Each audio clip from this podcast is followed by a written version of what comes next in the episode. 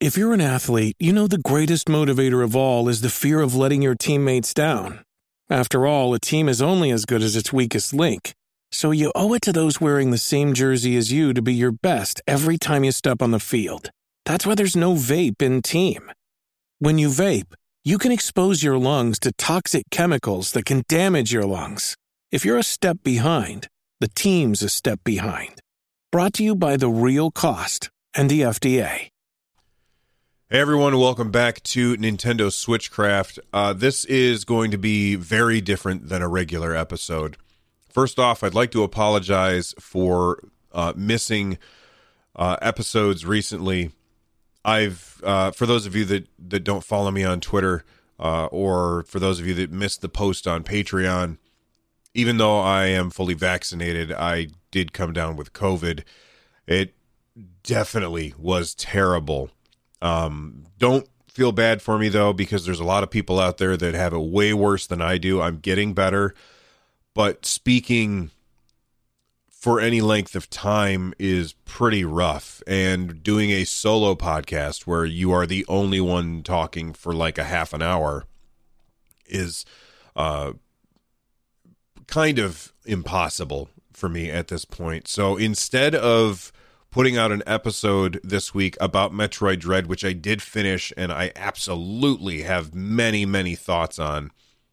What I thought I would do is share with some of you an episode from season four of 143 Pixels. And if you don't know what that is, it's another podcast that I do where each episode I have somebody come on as a guest and uh, myself and and that person talk about one of their favorite games. And I had Andre Segers uh, from GameXplain. Um, he came on and we talked about one of his favorite games of all time, Super Mario 64. And I figured this would be a good subject for this week because the Nintendo 64 and Sega Genesis stuff just came out uh, through the Nintendo Switch online plan. Now, I didn't subscribe to that because I think it's too expensive. I will, of course, talk about that more in a future episode, but uh, thanks for understanding. And everybody who tweeted at me and sent me messages and stuff about uh, getting the get well messages, you guys are all awesome. I really do appreciate it.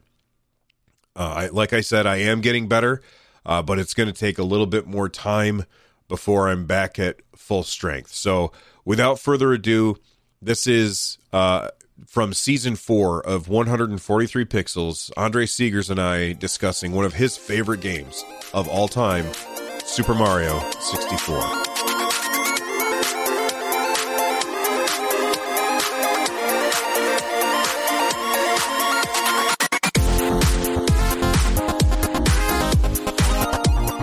Welcome to 143 Pixels. I'm Bill, and we're here to talk about games we love. Each episode, I bring a friend, and they bring a game.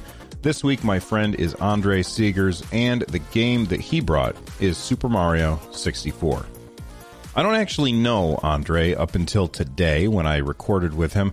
Uh, a while back, there was an article on Gizmodo that accused me of faking a call with Nintendo uh, on my Nintendo podcast, which is called Nintendo Switchcraft. You can find it wherever podcasts are downloaded. And because of this article, a lot of people had kind of come out of the woodwork to yell at me for faking the call, which I had not called. Basically, they were upset because Gizmodo had accused me of being a liar. Well, in the middle of all of this, Andre reached out and said that he was sorry that I had to go through that, which was super awesome of him. And we kind of talked a little bit back and forth since then.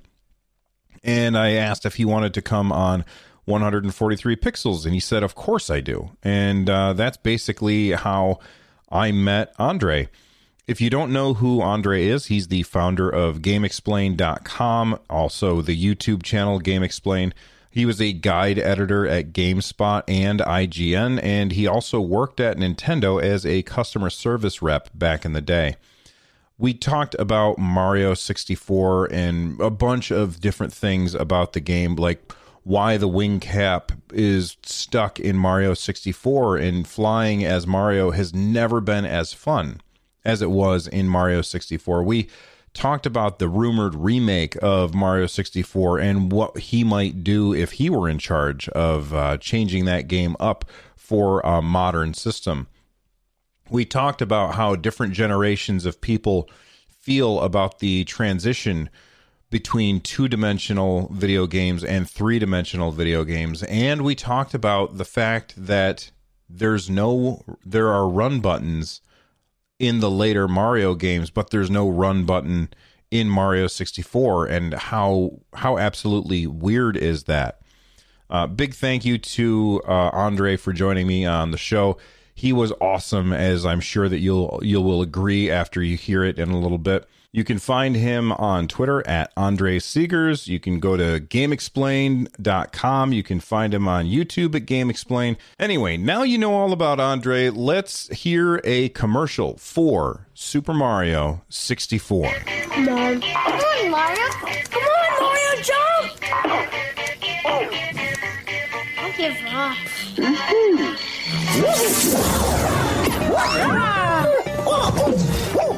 Want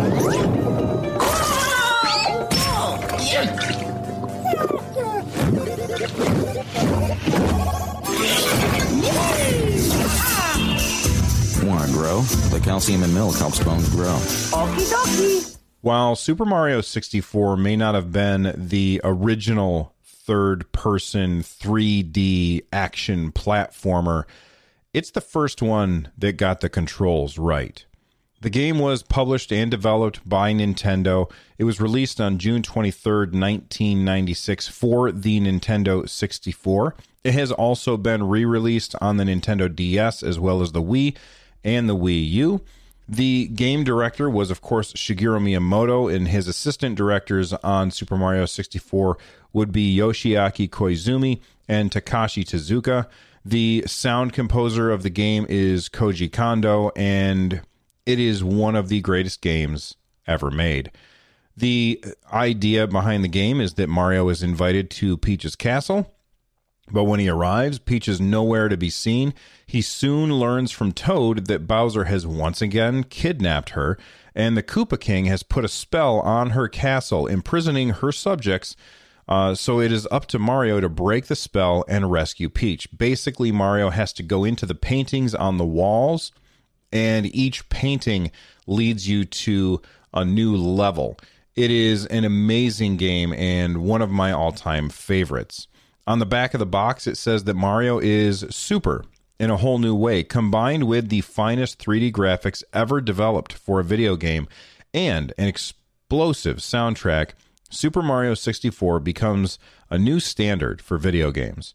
It's packed with bruising battles, daunting obstacle courses, and underwater adventures. Retrieve the Power Stars from their hidden locations and confront your arch nemesis, Bowser, King of the Koopas the features that the game calls out is that you can run freely in a grassy meadow, tiptoe through a gloomy dungeon, and climb to the top of a mountain or take a swim in a moat. Leap headfirst first into watery painting, and soon you'll be searching for the surface in an underwater realm. On the fly, 3D rendered gameplay delivers the action of ruthless enemy attacks from every angle. Find the caps that give Mario superpowers, ponder the mysteries of the pyramid. You can even race Koopas for fabulous prizes. With the Nintendo 64 controller and its analog control stick, Mario can crawl, kick down obstacles, swim, do reverse flips, and even stick the landing on a backwards somersault. The game had wonderful receptions.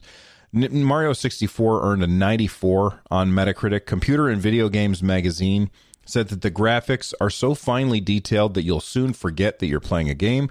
It's more like taking part in the best cartoon you've ever seen. Electronic Gaming Monthly said there'll never be another Mario game that will make the same impact as Super Mario 64. This was in January of 2004 on page 189. IGN said complete in every way, and the challenging experience of working towards each new level is far greater than the game's minimal flaws. Nintendo's craftsmanship and zeal for creating fantastically enjoyable games has never shown through more than Super Mario 64. Super Mario 64 started out as an idea that Shigeru Miyamoto had when working on Star Fox. He considered making a 3D Mario game called Super Mario FX after the Super FX chip. Eventually, he decided to wait until the Nintendo 64 came out. Now, I assumed that the reason that he wanted to wait until the N64 came out was because he needed more power in order to realize his vision for the game. The real reason, I'm sure that the power helped, but the real reason was because he didn't feel the Super Nintendo's controller could adequately give you the the control that Mario would need in a 3D environment. So he waited for the controller that came with the the Nintendo 64. When we all first saw the N64's controller, many of us were flabbergasted at to what is this ridiculous contraption that Nintendo has come up with. But when you paired it with the games, and Andre and I talk about this a little bit in the interview, but when you pair it with the games, it became very apparent why Nintendo de- designed the controller to be like this. In order to help players understand the 3D environment, they had to add objects, uh, they had to add fake shadows to objects, uh, basically, regardless of the lighting conditions of the level, in order to give players a better depth perception so that they could tell where they were going to land when they were in the middle of a jump. Assistant director Yoshiaki Koizumi described the feature as an ironclad necessity, which kind of took away from the realism, but made it much easier to play a 3D game. And I have to say, I agree. The shadows, the fake shadows helped you figure out where you needed to land. Super Mario 64, again, one of my all time favorite games. For a lot of people, it is one of their favorite games of all time, and that is for a really good reason. So now that you've heard more about Super Mario 64, Let's uh, hear the intro for the game, and uh, afterwards, you're going to hear my interview with Andre. See you on the other side. It's me, Mario. Hello.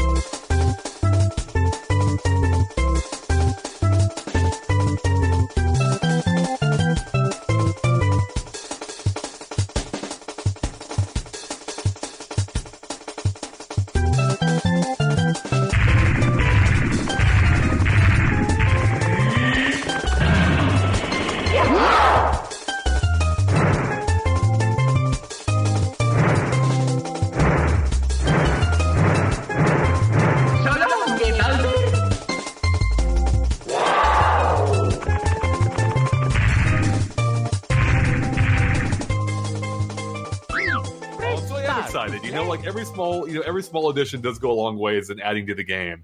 And uh, apparently, some people started seeing Redd today. I wasn't I wasn't one of them, so I'm hoping I'll see him tomorrow. I'm looking forward to checking out his uh, his ship and buying you know inspecting art for hopefully are will be some authentic pieces and getting them to my museum. So I'm pretty jazzed. I'm pretty excited for all of this because I think a lot of people now, if you've been playing the game since it came out, we were at the point where we're pretty much exhausting most of the big additions to the game, like most of the main content. Uh, I think just yesterday was when people started getting the new shop upgrades or the you know the new Nook Nook's Cranny. I just got mine today, and right on the heels of it, we have this new stuff here. So it's kind of perfect, really good timing in that uh, we're not out of content. There's more coming. I mean, even more beyond this update, I'm sure. So so yeah, it's been good so far. And then of course we had the Mario Maker stuff too, which God, it's, it's, it's been dropping bombs or mini bombs left and right. So as much as I'd love to talk about the Mario stuff, since you bring him up, uh, the game that you picked to talk about is Mario 64.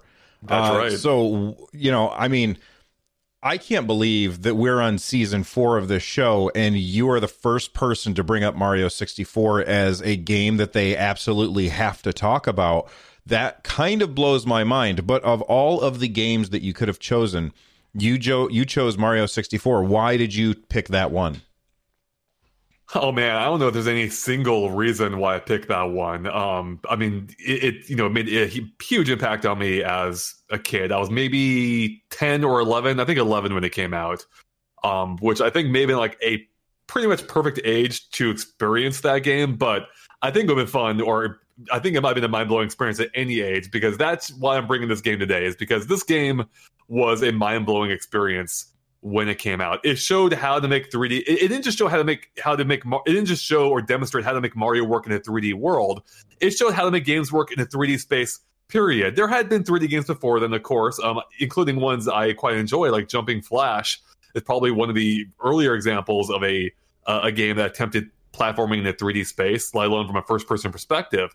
But Mario 64 is the game that really brought it all together. And it showed what you could do with this entirely new dimension. And there's a reason why people still say, like, you know, is this going to be a Mario 64 moment? And that's mostly now in regards to VR. Like, what is VR's Mario 64 uh, game? What is that going to be? And a lot of people are pointing to maybe Half Life Alyx as possibly being uh, what that game will be, you know, what are being VR's Mario 64 moment, you know, a game that really shows we can do with the medium. And I probably, you know, I wouldn't fight that uh, argument but what I might push against, though, is I don't know if we can truly have another Super Mario 64 moment. This game was such a monumental, uh, like achievement for games, in my opinion, at least. Um, and you know, not just as a fan, but just like for what it did to the medium and showing what you can do again with you know, by taking what was a 2D place place and making it 3D and making it work as well as it did to the point that it still holds up today. I mean, so many of those like games from the era, like early PlayStation, early Nintendo 64, early Saturn games, they're a bit rough to go back to. But Mario 64, that game still holds up. I mean, it's not the prettiest game these days, obviously, but I still think there's a charm to the visuals. But when it comes to the gameplay, it's still just as fun. I would say still just as fun as it was back then. Um, obviously not as mind blowing these days. Uh, but yeah, the things it achieved are things that still inspire, I think, games to this day, including Mario himself, where it was only recently with Mario Odyssey that they went back to the template that Mario 64 kind of set out. Right. Because since then, they've been on this more linear path, uh, making experiences um, progressively more like kind of closer to the 2D games to the point that 3D World and 3D Land are effectively like the 2D games in a 3D space. Like they're the most, they're the truest games to the 2D games that you can get And I don't know that's necessarily a good thing, but I do see why people like them. I enjoy them too.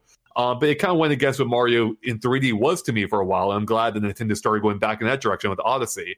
So yeah, that's a really, really long way of kind of like, for me, briefly summarizing why I think Mario 64 is such a, such a the game I wanted to talk about because it's definitely the game I have some of the fondest memories of. Because I still remember booting that game up for the first time and it is blowing my mind. Like being able to run around the castle completely free of you know any like seemingly like any shackles. You know, in Mario, you know, in two dimensions you can go left to right primarily. In this game, you can go you can go any direction. You can go up, you can go down, you can blast off from a cannon, you can try and get on top of the castle. It was just such a it's such an experience that really kind of showed me you know the potentials of the medium but also just gave us like this really fun play space. Like in a lot of ways i think it's almost like one of the first sandbox experiences in 3d space. I know you know people would uh like nowadays people apply that to like an open world game but mario 64 kind of felt like that just on a much smaller scale but it didn't feel small back then so yeah, yeah, it, oh, I I completely agree. Like as you were talking, I just had typed out sandboxy because I wanted to come back to that.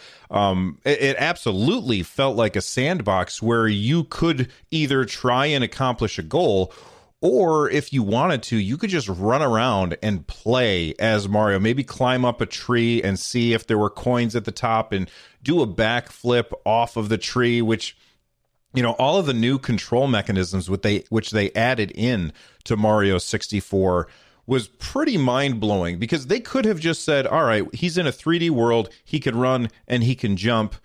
Mm-hmm. And we can be done with that, and that would still have been a pretty amazing game. But for them to have like the triple jump, uh, the the squat down and do a backflip jump, the climbing up the tree and doing a you know doing a handstand on the top of the tree and then flipping off of there, they they went above and beyond to make this a, an incredibly unique experience. And i think that you absolutely nailed it when you said sandbox because that's what it felt like. You could do whatever you wanted to.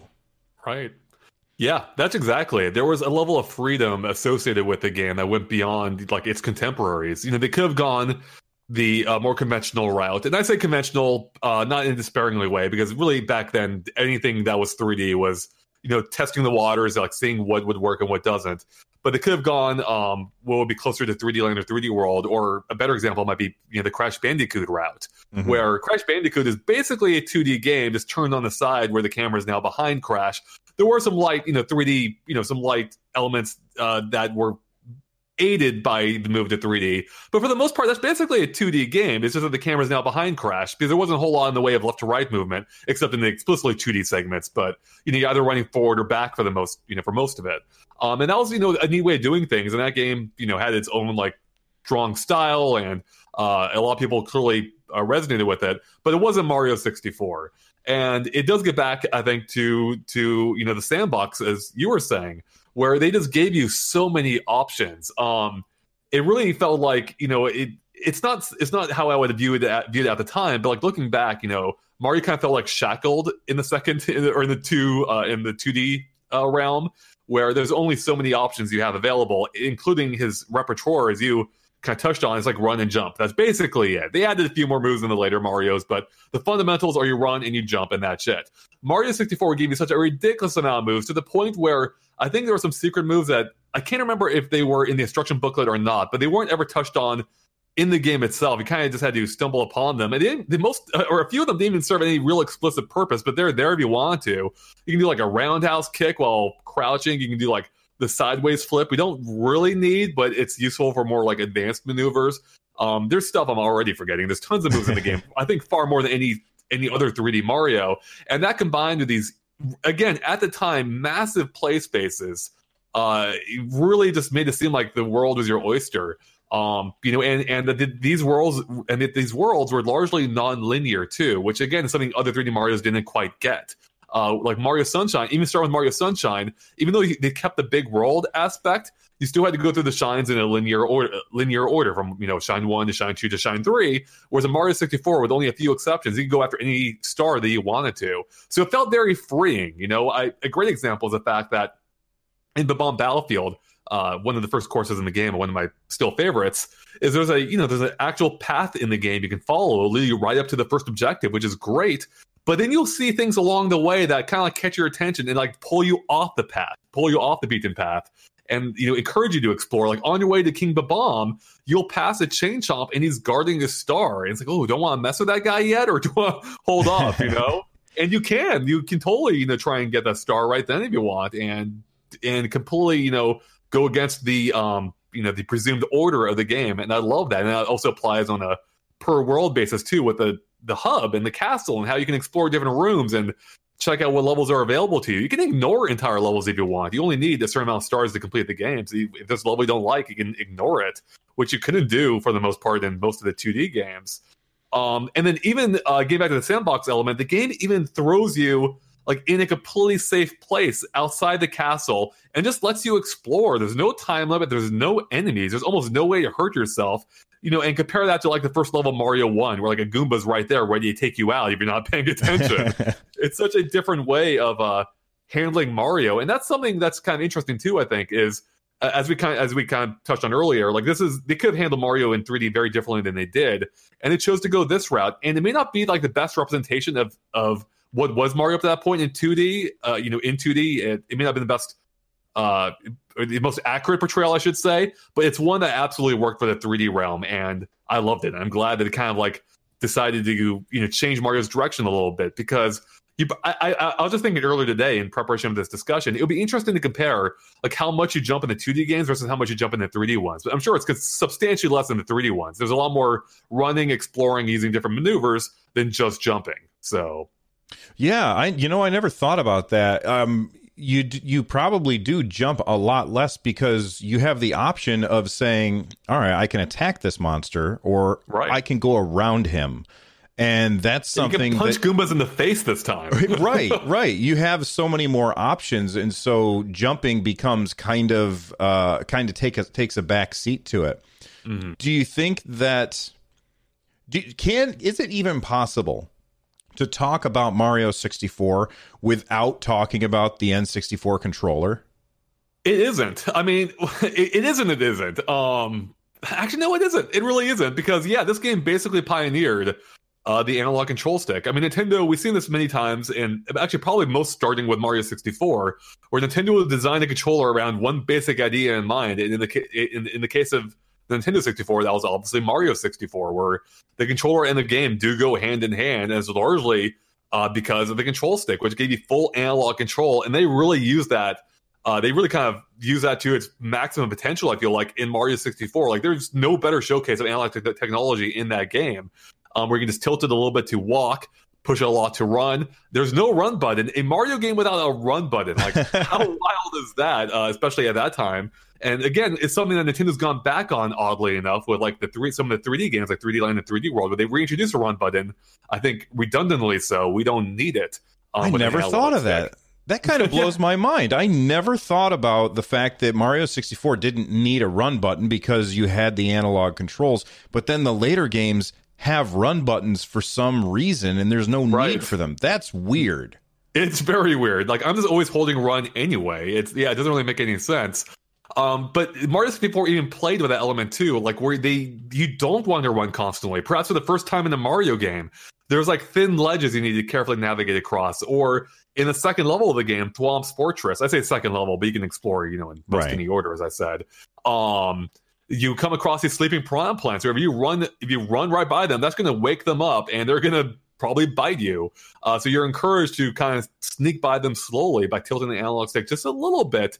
And to go along with it too, you have this like this peaceful nighttime music. It's just a perfect setting. It's such a great way of teaching you um the elements of the game. Like, yeah, if you you know if you don't want to wake these guys, walk slowly. And shortly after the first piranha plant you encounter, or even the second, that's when you really start encountering some of the thinner ledges in the game, which again encourage those more um those slower moments. So it, it kind of gets back to that first Goomba in Mario in Super Mario Brothers, where that that Goomba that Goomba's there to teach you to jump. Like if you don't jump, you're not getting by that Goomba. And same thing with these, with these piranha plants. If you're not learning how to use a control stick, you're not going to get past them. So it's a really cool way of teaching you, like you know, how to use mechanics through gameplay. I always think Nintendo is the is the company to teach you mechanics through gameplay. Yeah. Uh, they've always done that really, really well. Um, and I think that the two best examples are the examples that you just gave. That first Goomba, and then the the piranha plants where you have to sneak. I think that that's th- those were amazing. Now you you talk about running in Mario games. Are you somebody who hmm. always holds down B when you play, like let's say, a 2D Mario game?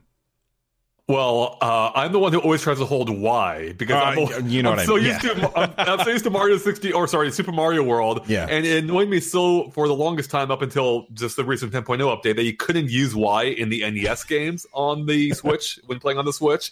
Yeah, I couldn't. I couldn't get used to being A. Um, but yeah, I'm always holding run, no matter what. I, I don't think I'm ever letting go uh, in the 2D games. Um, and it always, it always, uh, like it's so hard to watch someone who's not played Mario before and doesn't just hold run constantly. Like for me, it's hard to watch. It's like, oh no, you gotta be, you're not, you don't have the right momentum. Like, uh, especially uh, in this day and age with Mario Maker, where um, you know, I, I am a huge creator in that game, or, rather, I was big on the creation aspect of the game. I should say to clarify, I'm not a huge Mhm. creator. I didn't play as much of Mario Maker 2 as I did Mario Maker 1. Uh, but I design my levels entirely around, um, not intentionally, but entirely around like holding run. That's just how I play. So if you're not holding run, you're probably not going to be able to get through my stages, especially my Meat Boy inspired stages. So. Um, but yeah, but in Mario 64's case, I'm not one who's always tilting the control stick full blast for the reasons we just, you know, um, laid out. So Right, you're kind of forced to slow down, and that's that was a first in a Mario game because in the previous Mario games, I, I find it funny that you're a, a you're a Y person and I'm a B person, and that's probably because I'm older than you. Uh, so I, hey, I, you know, like- I had an NES, so well, yeah, but I mean, uh, so when you started, like when when you picked up uh, Mario sixty four, you're ten years old. You didn't really have. I mean, maybe maybe I'm wrong, but you didn't have a lot of experience with the two D games, right? So, like the transition, like because you were so young. Do you think that it was less of an impact on you and so, than it would be to somebody like me who had been playing 2D games for decades? Uh, um, that's a that's a great question. So, I mean, I guess I so I guess I I'd be curious uh, to know like what your impression of Mario 64 was at the time. Um, but oh, sorry, go ahead. Well, I was just going to answer the question. For me, Yeah, for it it. was it, it blew me away. I couldn't like Okay. I didn't think it was possible for them to take a 2D style game and bring it to life in a 3D environment the way that they did. My mind could not comprehend how they had managed to do it. It didn't feel like a Mario game, but at the same time, it was the most Mario game that it could ever be. It was such a weird juxtaposition of feelings that I had about the game. I struggle to explain that. And I assume to somebody who had kind of started younger that it wasn't that much of a shock to the system. But maybe I'm wrong.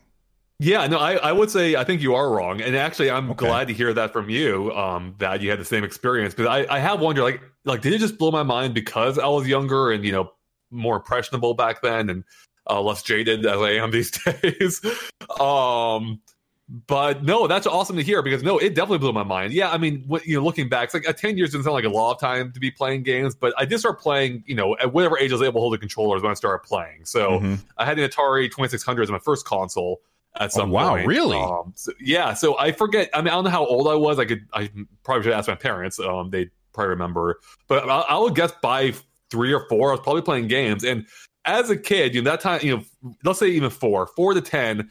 That, that that's six years. That sounds like nothing as an adult. As a kid, that's an eternity. That's most of my life. Yeah. Um, it's certainly most of my conscious life. So no, Mario like Mario 64 felt like a profound experience for me. Like it was mind blowing for me too. Um, absolutely. So I, I actually thought it might be a lesson for those who who were older, you know, maybe more experienced with the games. But no, I grew up with the Mario's. Um, I was a huge Mario fan. I played all the Mario's. Um, obviously, or you know, I was. I, I- like every single one of them, anyone I could get my hands on, like even even Donkey Kong on the Atari 2600, uh, which wasn't a great port of that game, but I played it endlessly. So no, this game blew my mind. Um, I just remember like it, it, it basically shook me to my core. Like I'm like this is this game is amazing to the point when like I would play it as nonstop as I could.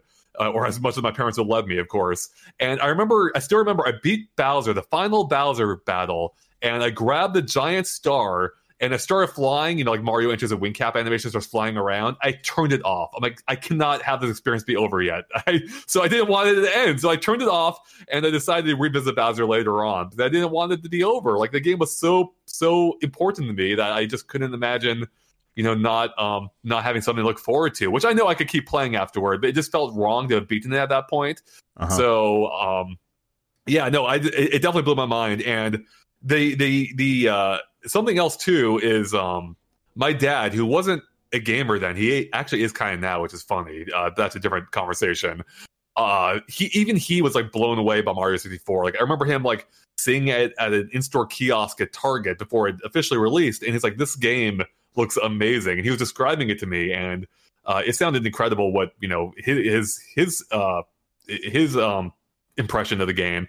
And also, I still remember too, there was a newscast at the time where the local weatherman, uh, Steve Pool, was actually a pretty big Seattle uh, celebrity. Uh, he went, he got played a game in like early preview event, and he's like, I remember him saying like, "You have not seen a game like this before." Uh, and so the fact that like just you know the local weatherman, the local weatherman, that his his mind is also being blown, um, I think suggested me even as a kid that this is a major, this is going to be a major event.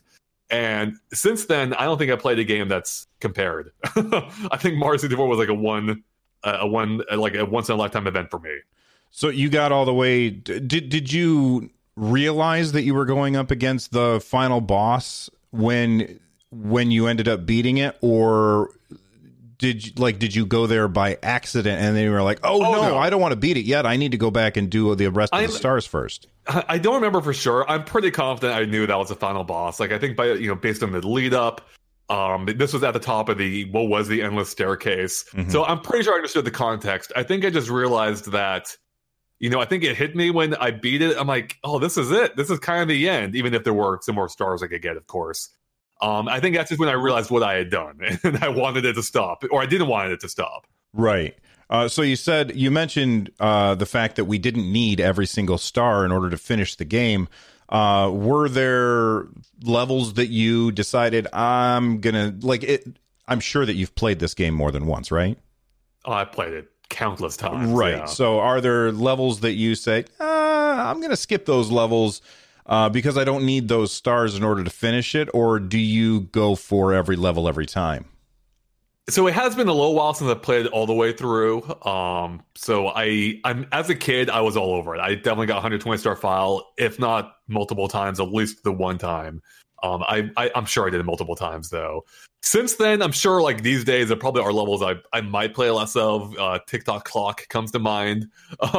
um, maybe a little Big Island too. I was never a huge fan of that one, but I think on my first playthrough, I think I loved every moment of that game. I don't think there was a single a single level that I didn't enjoy because Mar- the, the, the, the very core of that game, the very core mechanics were just so fun to use. It didn't even matter what you were doing. um, it literally didn't matter what star you're going after. It was just so fun just to control Mario in the 3D space with his wide array of moves. Um, and part of it, part of what made that so fun too was that there were really no limits. Like that game was, uh, for lack of a better word, is so breakable, I suppose. Like there were no like there were almost no like invisible walls beyond the you know very exterior of the level. But if you could figure out a way to get around, you could do it. You know, you could try wall jump your way up a mountain instead of working way around. Um, there were there were all kinds of intentional secrets too, like hidden warp points um, or entrance ways. It was just such a fun game to explore. So yeah, I don't think there was a single moment of that game I didn't enjoy my first time through.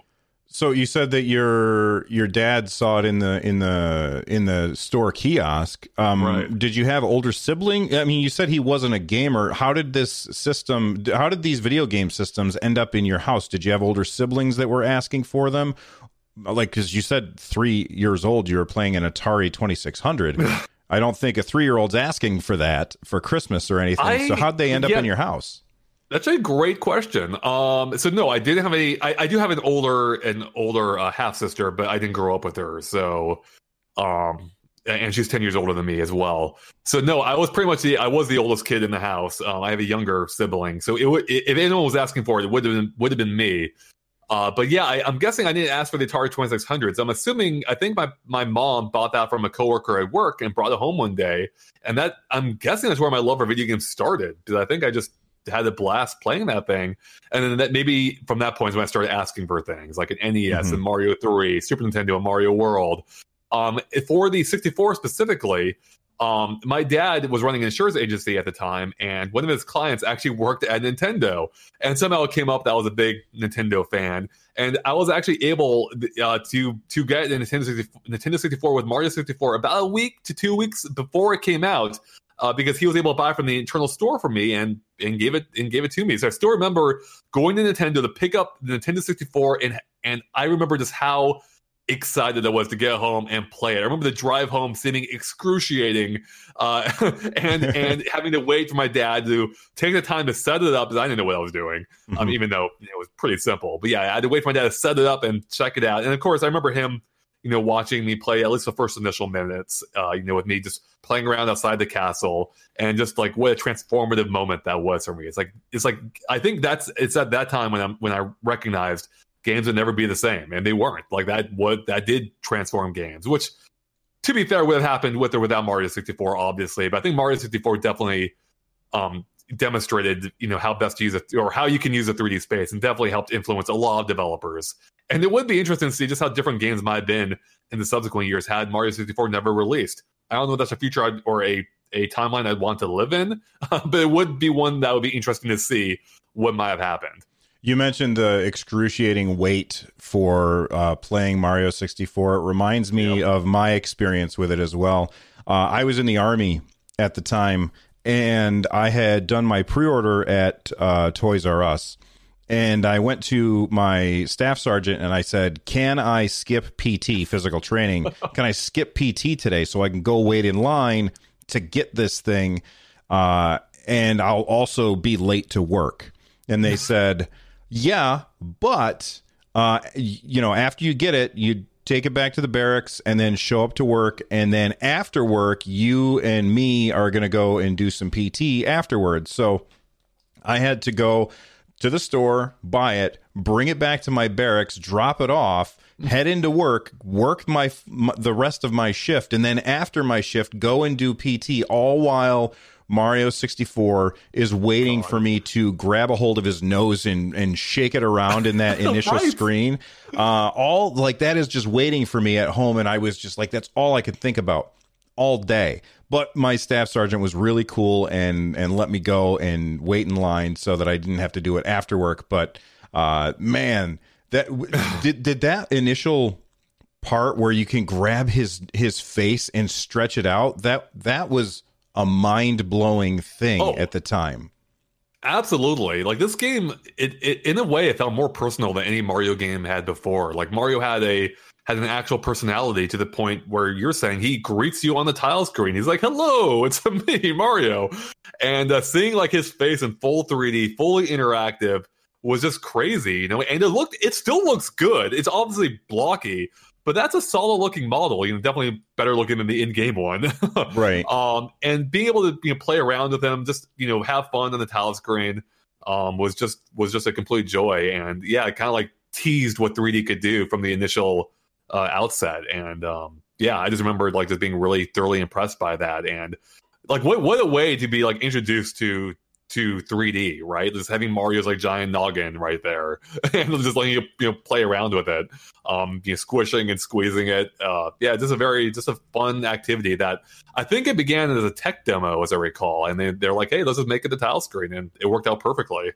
What did you think of the ds port when that came out because that didn't have the analog controls you know that kind of changes the conversation where we said earlier you can't have mario 64 without the n64 controller Right. and then nintendo did it they did it. Yeah. What?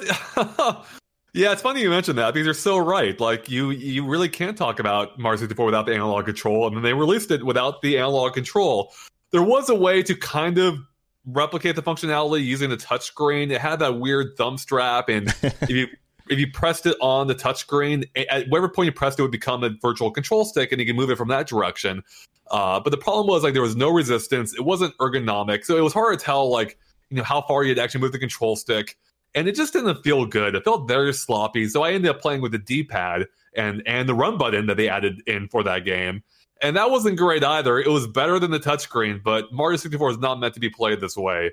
So yeah, I'm not a huge fan of the port because they they screwed it up on a fundamental level. Which, to be fair, they there weren't a whole lot of options given the hardware. Um, but yeah, I know some people grew up with the game; they love it.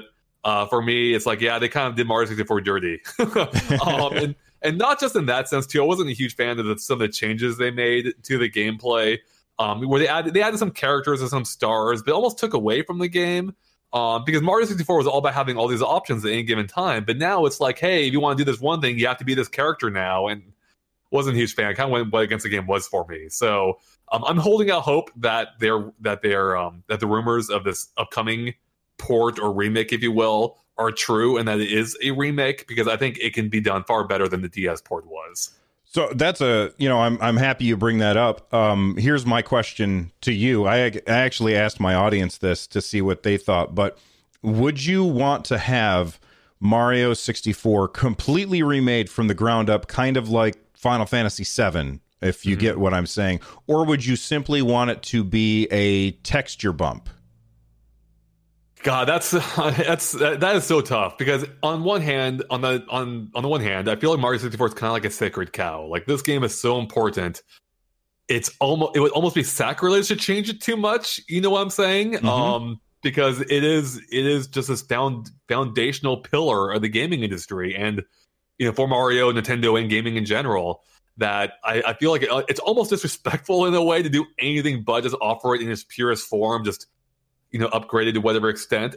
On the other hand, I also recognize the game is what 25 years old, I think, around there. Um, so it is it is obviously dated. Uh, you know, the graphics, you know, don't really hold up, um, at least in a technical sense. I don't think it's a bad looking game necessarily, but some of the models can be rough. Um, the controls may feel a little a little odd compared to some more recent Mario games. So in that sense, you know, I wouldn't mind seeing a remake, I suppose, but I would hope that if they're, re- if they're remaking it, I almost wonder they should just go like go the distance with it, like just go nuts, you know, like re- redo everything, like re- rethink everything if you want. Um, don't feel like hindered by the past, you know, just you know, go crazy with it. That way, Mario 64, the original, can stand on its own, and you have um, whatever crazy thing they end up making. Um, I don't think they'll go to that extent, uh, but at the very least, it may update the graphics. So I don't know. Honestly, I'm not quite sure. I feel I'm of two minds on this. You know, I either stick as close to the original as possible, just offering maybe updated textures and whatnot. But on the other hand, you know, maybe go nuts, you know, and see see Mm-hmm. what a more modern Mario 64 might look like. Um, I'll be, I, I guess, you know, the way I look at it as original Mario 64 will always be there. So maybe, you know, I would like to see what Nintendo would would do um, to change it up, perhaps to reinvent it a little bit. Uh, but yeah, I'm really not quite sure. I'll have to see it to see what I fully think of it. Honestly, I could see it going both ways. I could be really impressed by it, or I could be, you know, just disappointed by it. Um, but at the very least, it could be a fun way of letting a new generation enjoy, you know, what was a classic and see if it does still hold up under perhaps more objective circumstances. Because I'm not objective with this game. I love it. um, and uh, and yeah. So and and it, to be fair too, for me, it, it even has been a few years since I've revisited myself. So it would be fun to go back and look at it with um, fresher eyes now. I think it's hard for anybody who played it back when it first came out to look at this game objectively because there's so much nostalgia attached to that game because it was at its time the pinnacle of video games. Like it was Right. such an amazing thing. Let's say Nintendo shows up at your door, uh, kidnaps you, takes you to their uh, to their headquarters, and says, "All right, you get to decide what we're going to change about Mario 64 in this remake. What is what would you change?" Oh? God. oh man, that yeah, that's tough, right? Um, let me think. So I guess in a I guess it depends how broad you want to go. So I think one, like if they were if they're going all out in a remake, I think what might be kind of cool is that it, is they is that they made the boundaries of the world look a little bit more natural. I think Banjo Kazooie did a great job of this. Um, on, even on the 64, where the worlds didn't have as clear cut boundaries as they do in Mario 64, and they felt more natural too, where they would kind of like just slowly fade off into the distance. Uh, Mario 64 is definitely harsher in this sense, where the levels kind of feel more artificial in a way, um, which isn't necessarily a negative, but they, they don't feel like as natural as it did in Banjo. So that could be a, a fun place to start. Um, make these feel like more of a uh, a natural place in the world where you can see like more stuff off in the distance that you can't get to, um, but you can see more going on around you. Uh, you could uh, you know have more natural hills acting as a barriers for the world. So that might be you know um, one one thing they could do. In a broader sense, uh, I do believe there was a lot of cut content for this game. They definitely, I recall reading that they pared the game back a lot from the initial plans. I think they had at one time planned maybe 40 levels for the game, which of course is only 15 charitably in the final game. Mhm. Um, so I would love if they maybe revisited some of those earlier ideas and maybe gave us some of those as like post game content that we still get the original core experience. But then once you do that, because it wasn't really a true post game in the original, once you got all, all 120 stars, that was it. There wasn't much to do beyond that, beyond seeing Yoshi on the roof, which to me at the time was pretty. That was pretty cool. That was enough. Um, but now it would be neat if if, uh, um, if there was more to explore, M- new levels, maybe a new wing of the island, uh, or sorry, of the castle. Which, by the way, um, one thing they have to do, I think, is they have to give they have to texture the back of the castle because when you, when you go on top of it to visit Yoshi, uh, you, if you swing around to the back side, the back's completely untextured. You can just see into the castle or through the castle, which is so weird. And so that's one thing they could fix. Um, and yeah, I think be neat there was uh, just more levels, you know, more, you know, look back at those early templates. There was one, um, one of the early penguin screen, screenshots for the game are from a level that never ended up in the final version. So I would love they revisited those ideas and let us see like what they were maybe planning and you know, refine them so they could have been final levels in the game. That's awesome. D- does it drive you crazy that Mario? Uh, unless I'm wrong, is Mario 64 the only one that has the wing cap in it? Because It is, yeah. Like, why did they just? Why do you think they just abandoned it? Because that was such a cool idea, and you felt so powerful when you got it. It was so amazing. Yeah, I think what I mean the wing, wing cap was amazing. Um, for one, letting you explore the 3D space in you know uh, with this whole new vertical element that you could do to you could do to you know you could explore to some degree before, but now uh, the wing cap really opened everything up. And what partially made it so fun too was that it was physics based. It was a little bit like the cape from Mario World, but Mhm. taken to a more realistic extreme, if you will. I think, or maybe realistic isn't the right word, but it felt realistic within this Mario world where it did feel physics based. Like the more you would dive, the more you know, the, the more you could pull back up, and you had to like you had to maintain your momentum um, while in the air. Otherwise, you would just come to a land. You know, you would basically crash land. Um, and yeah, I think that's what made it so fun was you could like dive underneath bridges and pull back up and just swoop around the environment. And that's something no Mario game has accomplished since for me. There's been flying in Mario games since, but none of them has been been as fun as Mario 64 because they didn't really feel physics driven.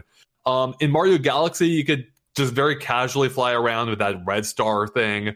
Um, Mario Sunshine let you kind of hover in place, but that wasn't particularly fun. It was more of a like a double jump type mechanic. And then um, I'm trying to remember what else were the other. I guess did Mario Odyssey even have a flying thing beyond capturing some of the enemies? It had the glider guy, I guess. Uh, yeah, I guess. I think you're right. That was just about you capture somebody and then you can fly for a little bit. Right. But but most of the time it was uh, jumping around and throwing the cap. Yeah. So yeah, for me, I guess no game really, uh, or at least no non-flight based game has made flying as fun as it was in Mario 64. And I really hope that they return to something that's a little bit more physics slash skill based, uh, because that's where it's you get that's where you get the most reward for playing it because you, it does take some skill to navigate, and that makes it all the more fun. I think. Awesome. Well, Andre, thanks so much for coming on the show. It was really uh, very fun talking to you about Mario 64. I think I can't believe that it took this long for this game to be mentioned on this show. Uh, yeah, I'm offended. me too. I'm glad you had me. Yeah. Everybody before Andre has seriously dropped the ball, I think. Uh, anyway, each episode, I try and have my guest close out the show by saying the show's motto, which is that resolution doesn't matter resolution does not matter.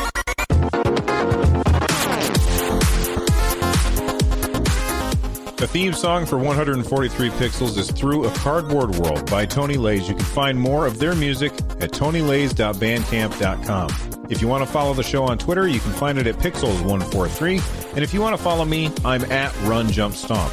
This show is part of the Giant Size Team Up Network. For more information, head on over to gstu.net.